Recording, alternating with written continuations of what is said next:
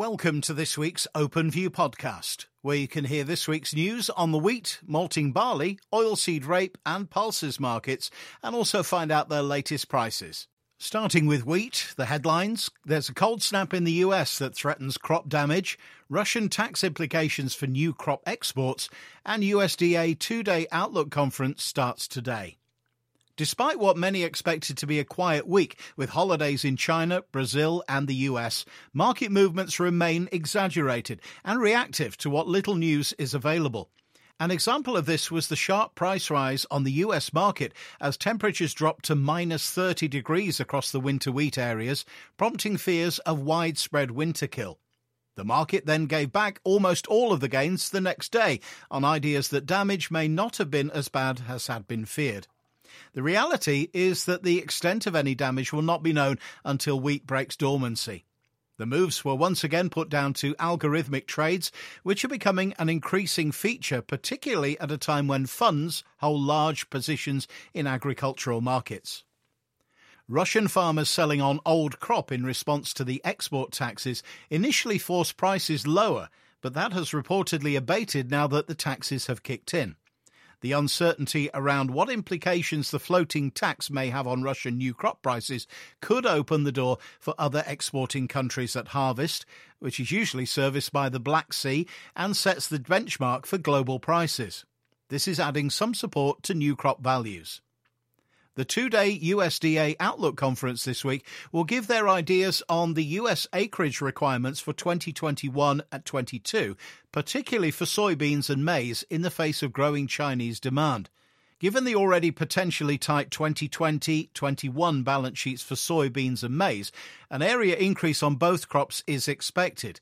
But how these areas differ from trade guesstimates is what the market will be focused on prices should remain underpinned by tight domestic and global balance sheets, with weather and politics now pivotal to price direction going forward. On to malting barley, small signs of a recovery. EU 2021 production's been revised lower, and all eyes are on the PM's roadmap. Market interest remains subdued, with old crop focused on contract execution and new crop discussions taking a back seat this week.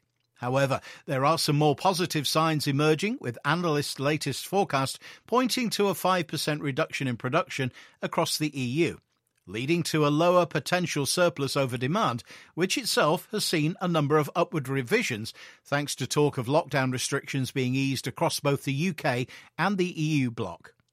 UK maltsters have started to see small pickup in offtake demand in the last week or so, and all eyes are on next week's announcement from the Prime Minister setting out the roadmap to lockdown lifting.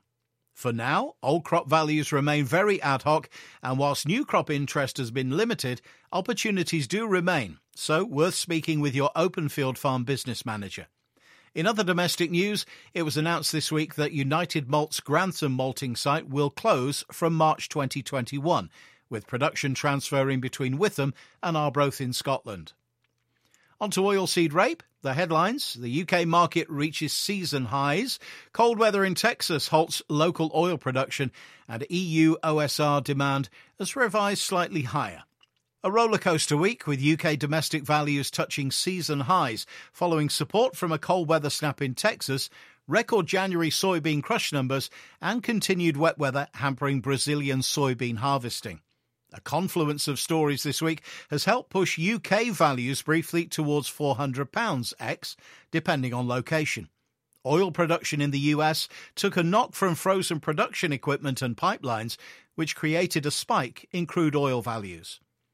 The National Oilseeds Processor Association in the US reported a record January soybean crush number, suggesting USDA domestic demand may be understated. The USDA Outlook Conference is taking place over Thursday and Friday, and the trade will be looking for a steer in new crop acreages, particularly for soybeans, with estimates of 89 million acres plus required to address the supply and demand imbalances. The oil complex has seen renewed support latterly through the week as China starts to return from the week long Lunar New Year holiday. Closer to home, Germany has reaffirmed its commitment to biodiesel mandates, which has helped rape oil demand at a time when crush demand is seeing upward revision due to Chinese purchases. South American weather, particularly wet weather in northern Brazil, continues to hamper harvest progress and will mean additional short term soybean demand may well find its way to the US. Back here in the UK, physical seed availability remains a challenge and helps to underpin values.